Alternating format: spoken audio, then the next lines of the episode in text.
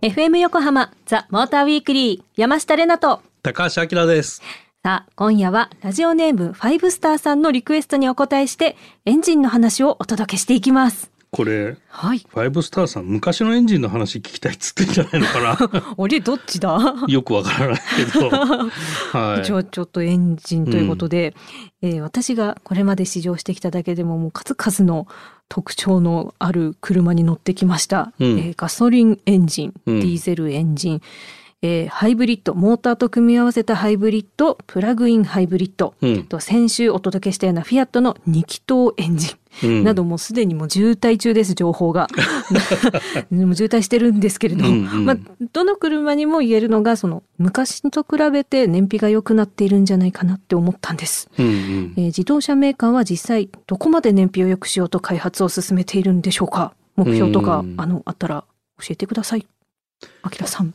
あのーまあ、結果的にはそうなんだけど、はい。やっぱりあのー世界的にね、うん。あの自動車メーカーに限らず、あの CO2 削減ってうんいうはい。問題があるでしょう。はい。で、それあの製造企業、うん。工場から排出する CO2 とかも含めてね、あの CO2 を出すのをやめましょうっていう動きがあって、はい。で特に交通運輸関係は CO2 いっぱいお宝出してますよっていう指摘を受けていて、うん。改善しましょうっていうのが大きな流れなのね。で、はい。CO2 は物を燃やすとうん。発生するんで、はいえーエンジンを使ってると CO2 は常に発生してますと。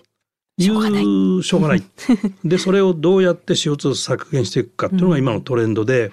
でそれが結果的にね燃費がいいってことは CO2 をあんま排出してないってことになるのでで結果的に今どのエンジンに乗ってもはい。燃費がいいですよってことね。CO2 少なくて、うんっていう流れがあってはい。メーカーはそのどこまで燃費を良くするなんていうことうん。よりもその CO2 を規定値よりも下げるってことが今目の前にぶら下がってる目標っていうところね、はい。でその削減目標を達成できないとペナルティーが金銭的なペナルティーもあるし販売しちゃいけないっていうルールにもなってるんでおあの本当に一生懸命みんなやってるというところがあって、うん直近だとね直近っつってももう10年ぐらい前なんだけど、はい。フォルクスワーゲンは1リッターで何キロ走れるかみたいな チャレンジもやってるのね。でエクセル1とかっていう車2017年だったかな。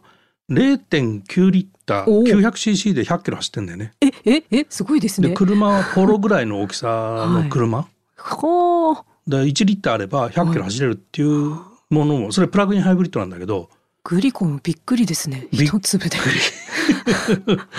いつの例えだよ。年代が割れそうな。失礼しました。はい、一粒で二度美味しい。はい。まあなんかそんなことやってたりするんで、はい。い、ろんなことはメーカーはやっぱ技術をトライしてきているかな。で、その中に電動化っていう一つの課題が来てると。はい。流れとしてね。うん。で、車を動かすのにエンジンが必ず必要なのかっていうところまで来てるってことだよね。で、スポーツカーみたいな車だと、うん。例えばポルシェとかさアストンマーチンみたいなうん。うんうんもうエンジンのあともちろんフェラーリとかね、はい。エンジンがものを言ってるぜみたいな車当然 あるわけで、はい。そういう車はエンジンは大事だけども、うん。実用的に乗る車、あるいは高級車はエンジンってどうみたいなところがある。ただエンジンに変わるモーターつまりバッテリーだけどはい代替品としてはまだそこまでいかないよね。うん。航続距離の問題もあるし。そっかそっかそっか、うん。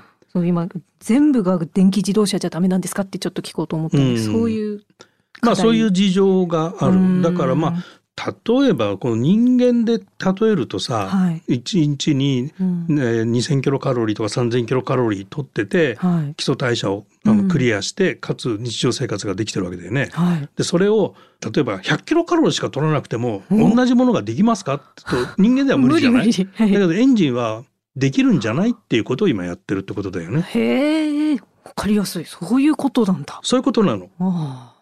じゃあだから技術の進歩でどんどんどんどんあの燃費は良くなるし、はいえー環境性能は上がっていく可能性が高いです。その研究は日夜進んでますっていうのが現状じゃない？ご The Motor Weekly. FM 横浜ザ・モーターウィークリー山下れなと高橋明です。今夜はエンジンの話をお届けしています。好きにならずにいられないっていうことですかね。エンジンを好きにならずにいられないです。はい。えー先ほどは環境問題やそのエンジンを開発していく上でのメーカーの目標についてお話ししましたが、具体的に今どんなエンジンが開発されているのか教えてください。えー？これ、えー？ディレクターでしょ？うん、私も、うん、どんなエンジンが開発されてるか、まあさっきの話の続きで、はい。まあより低燃費うん、のエンジンを作りましょうっていうことで、はい。まあエンジンそのものの開発とあとまあモーターを組み合わせてハイブリッドにしていく、まあエンジンの負荷を減らすみたいなところ。はい。それとまああとはピュアな EV とうん、バッテリー EV と、はい。でまああとはね CNG とか LPG とか LNG とかガスですか？ガス。そうそうそうそう。あ液化天然ガスとか植物由来のものとかあそういった燃料も研究はされていてまあ一部分実用化されてたり。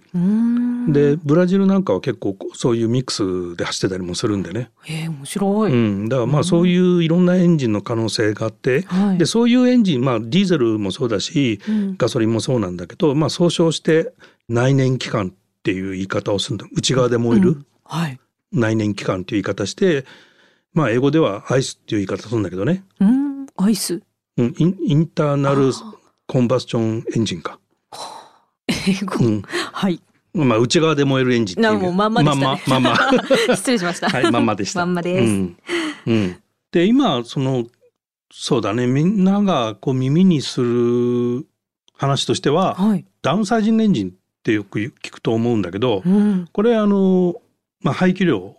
小さくしましょうってダウンサイズしましょうっていうところからそういうネーミングになってて、はい。最近はもうその単純に排気量を小さくするんじゃなくてその適した最適なサイズっていうことで、うんライトサイジングエンジンっていう言い方に少し変わってきてるんだけどね。でもこれもはい。そのエンジンを研究する人たちの考え方でマツダとかははいそのダウンサイジングって下級機ターボを使って走るっていう方向でやってんのね。うん。だけどマツダとかは、えっと、自然吸気ターボを使わないで大排気量の気迫燃焼の方が効率がいいよって言っててはい。今後は排気量でかい方がいいっていうようなことも言ってたりするのね。だからこれは。専門家の世界で本当に難しい、何が正解かっていうのはなかなか難しいと思う。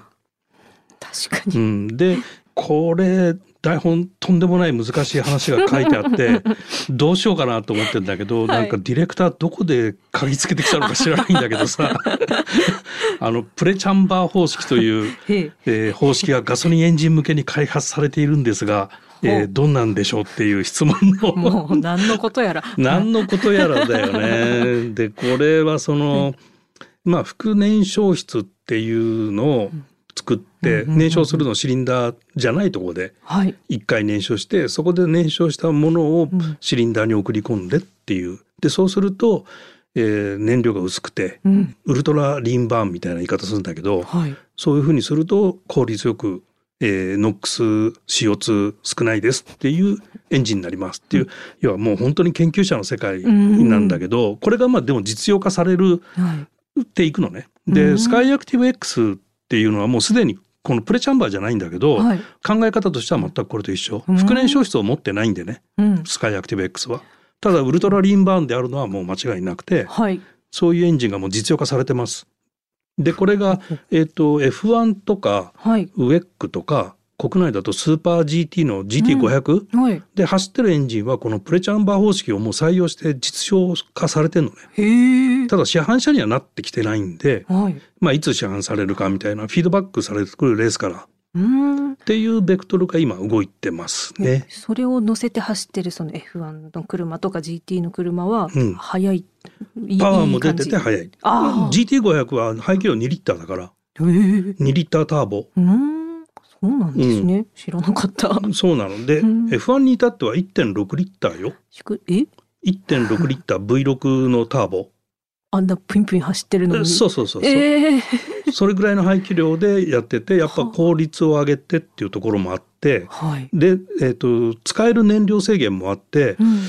正確なところちょっと忘れちゃったんだけど、うーん、ワンレースで100リッターあったかな。ちょっとうんごめんなさい。正確なところ忘れました。はい。まあ、燃費も良くないと、今レースもできないのね。まあ、うん。でそう。F1 にはその、だから、ターボの他にうん。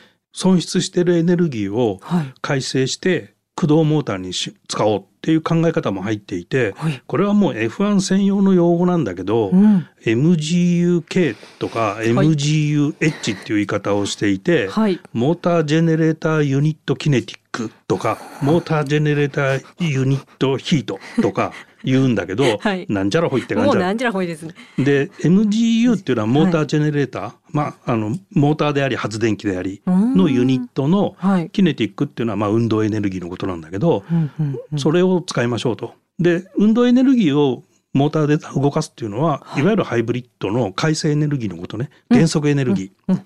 減速していく時のエネルギーを蓄電しましょうで、その MGH の方は排気エネルギーを使いましょうってことで、エンジン燃えると排気が出るでしょ？はい。でその排気ガスでタービンって回ってるんだけど、うんターボが回ってんだけど、はい。そのタービンの同軸上にモーターをやると、まあ風力だよね。排気風力でモーターが動くと。でそれで発電した電気を蓄電してはい。駆動力に使いましょうとかっていうことをやってる超ハイテクすごい。超ハイテクなのはまあ F1 でやってますみたいなはあ。高尚な話でちょっと難しいよ思いねつけない。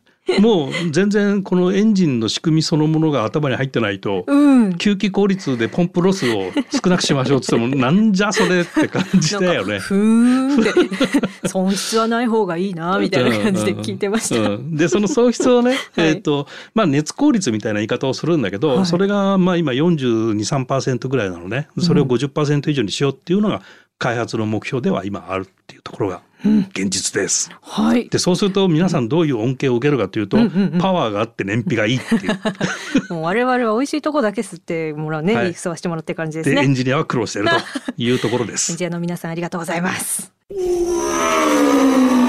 Motor Weekly. FM 横浜ザ・モーターウィークリー山下れなと高橋明です。ここからは皆さんからいただいているメッセージを紹介していきます。ふう。あきらさん、フータイムです。えーラジオネーム、磯子の磯兵衛さん。高橋さん、山下さん、こんばんは。こんばんはこんばんは。今、次に欲しいなと思っている車に、マツダ3があります。お。ホームページでグレード比較をして価格のシミュレーションをしていると、うんエンジンをスカイアクティブ X に変えた時の差額が40万円もありました。うん。ガソリンエンジンとディーゼルエンジンのいいとこ取りとのことですが、うんうんそんなにいいんですか、うん教えてください。うん。えちなみに40万円上乗せするなら100周年特別記念モデルもいいかななんて思っています。とのことでしうん、た。なるほどね。さっきプレチャンバーの話プレチャンバーの話。プレチャンバーの話の中に出てきたスカイアクティブ X なんだけど、はいまあだからそういうことをやっているエンジンなんでうんやっぱり値段エンジン自体が高くなっちゃうよねっていうところでそういう効率を良くするためにはい補給類がいっぱいついてるのね。うーん補給類って何かっていうと、うんまあこのターボじゃないんだけども、はいえっ、とスーパーチャージャーがついてるのねこれ。でそれがついてたり、はいあとマイルドハイブリッドだったりうんバッテリーも搭載してたりとかうんそういうところがあると。でマツダ3ってこの間、はいレナちゃんとちょっと乗ったと思うんだけど。はい。めちゃめちゃ滑らかでしょ。はい。あれスカイアクテティブ X エンジン搭載してたの。おーうん、なんか静かだなっていう話をした気がします。うん。なんか何も音しないねみたいな。そうそう。それと乗り心地の高級感。もうあぬるーっのと。ヨーロッパのプレミアムモデルに匹敵するよねあれね。うん、本当にあの気に入ってしまったって散々言ったと思うんですけど、うんうん、滑らかも滑らか、ぬるぬるって感じ。ぬるぬるはい。高級みたいなね、うん感じでしょ？はい。であの本当はねこういうウルトラリンバーンみたいなのやるとエンジンがジーゼリングするんでうんジーゼリングって自己着火していっちゃうんで、うんあのディーゼルエンジンのようになな音がするのねガラガラガラっていう。あはいはいだからエンジン本体は本来は音出てるのあれ。でそれをうんけ打ち消すために、はいこうエンジン自体をねラッピングしちゃってんだよ。で音が外に出ないように伝わらないように振動が伝わらないようにっていうこともやっているんで、いろいろとお金かかってますみたいな車なの。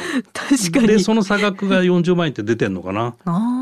でこう廃屋を使うんだけども、うん。まあねこれ、えー難しいんだけどうんと自動車メーカーって日本だけじゃなくて世界中で車を売るでしょ、うん。で主に今世界の三大マーケットとヨーロッパの他にねアメリカと中国うん。がメインマーケットになってて、はい。日本を中心に車を開発してないっていうのが正直なところあってね。なるほどな。でそうすると、まあ、アメリカはちょっと例外だけども、はい。ヨーロッパだと日本でいうレギュラーガソリンとハイオクガソリン、うん。これあのオクタン化の違いなんだけどはい。これね価格差がね10円ぐらいしかないの。今何日本だとはい。30円とか40円価格差が多分あると思うんだけど、もうほとんど価格差がないのよ。でディーゼルも含めてね。軽油もレギュラーもまあオクタン価が3種類ぐらいあるんだけど向こうは。いはい。でそれも軽油も全部値段一緒なの。どのどのガソリン使うみたいなところぐらいどれでも同じみたいな感じなんでうん。だから廃屋の方がオクタン化が高いんで、うんうん。えパワー出しやすいっていうところがあってこのエンジンはオクタン化仕様になっているっていうところがあるのね。でそれを日本で使おうとすると、はいガソリン高いじゃんって話にもなってしまうと。でそれとあとヨーロッパでその売ってるスカイアクティブ G っていうのははいガソリン車なんだけど、これねあの日本にはないハイブリッド仕様なの。だからヨーロッパだとスカイアクティブ X と G って価格差があんまりないのね。でさらにねヨーロッパだと排出している自分の車が排出している CO2 の量に対して課税されてんのね。マジっすかだからできるだけ燃費のいい車を欲しがる。そりゃそうだ税金安くしたいから。うんうんうんだからヨーロッパではスカイアクティブ X っていうのはそういう意味から廃屋のデメリットがない、うん燃費がいい静か高級っていう全部いいとこ取りになってってるっていうところがほ本当の姿なんだけど日本は税制の問題とかそういうのもあってちょっと値価が出ちゃってるっていうのは正直なところはあるのね。ただとんでもないエンジンですよっていう話。次世代エンジンですよっていう話。だからまあ逆に言うとプレチャンバーのエンジンがこれからホンダとかトヨタから出てくると思うんだけど、うん。ある意味マツダの後追いでもあるんだよね。あそういううん、へえじゃあもう先端を行ってる最先端。最先端を行ってるってことですね、うん。うん。これ昔から80年代1980年代から研究されてた技術なんだけどどこも実用化できてなかったの。特にメルセデスが研究をしてたんだけど、はい。でもこれ聞いちゃったらね磯子の磯部さんはえー、スカイアクティブ X にしちゃおうかなみたいになりますね、うん。私だったらそうしちゃうかも。うん。じゃあ磯子の磯部さんぜひ今のお話をちょっと参考にね特別記念モデルもいいかなって思ってると思いますがよくよく考えてみてください。ザ・モーターウィークリーエンディングのお時間となりました。番組では引き続き車への疑問質問そして今夜のファイブスターさんのようなこんなテーマでやってほしいなどどしどしメールお待ちしています。メッセージはメールアドレス tm アットマーク fm 横浜 tm アット jp まで。ツイッターではハッシュタグモーターウィークリー847でつぶやいてください。さあ今夜はラジオネームファイブスターさんのリクエストにお答えしてエンジンの話を紹介してきました。これ絶対にさ、はい。昔のエンジンの話を教えてくれって話だと思うんだけどさ あれ？これディレクターのご理解なんじゃないの？あれあれあれあれあれ。わかんないけど。次回はじゃあ古いエンジンの話かな、うん。でもねなんか古いエンジンっていうとねはい。この業界に入った時まだキャブレターの時代だったのね。キャブレターって何ですか？っていうっていうぐらいポピュラーじゃないんだけど、今は。でそのキャブレターの時代からはい。インジェクションに変わっていくんだけどでこれがまあ K ジェトロとか L ジェトロっていう、まあ、ボッシュの仕組みになるんだけどはい。最初 K ジェトロはねあの吸気してくる空気の量をカルマン渦の数で空気体積を測るっていうやり方だったの。はい。でそこまではついてってたんだけど、はい。L ジェトロになったら空気体積どうやって測るんだよっていうそのうんエアフローメーターを通過した時の空気容量を測るってやり方だったわけ。もうねかなり俺もねそこで挫折した記憶がある。もう今聞いてて半分以上わかんなくてなんだ 風みたいにちょっとなっておりました。そうそうだから昔のエンジンの話をするともうなんか、もう今になると、はいこう脇の甘さがいっぱい出てきちゃうんだよね。あえー、そうですか。うん、だからなんか難しいなってちょっと思ったから、うん、まあでもそれはそれでなんか話もんでみたら面白そうですけどね。でなんか今日は楽しいリスナーさんからのお題がねなんか新しかったんですけどなんかまたやりたいですねこういうの。あのでもほらクラシックカー好きな人たちがいるじゃない、あね、だからそういう意味ではこうんの視点としては常に違うところでは、あ、うん、その昔のエンジンとか昔の車の面白さってのは当然あるんで、うん、そういう見方も当然あるよねうん、思考としてはね。はい。なんかそういうねクラシックカー博物館とかもちょっと行ってみたいなって思いました。うん ということでここまでのお相手は山下れなと高橋明でした。また来週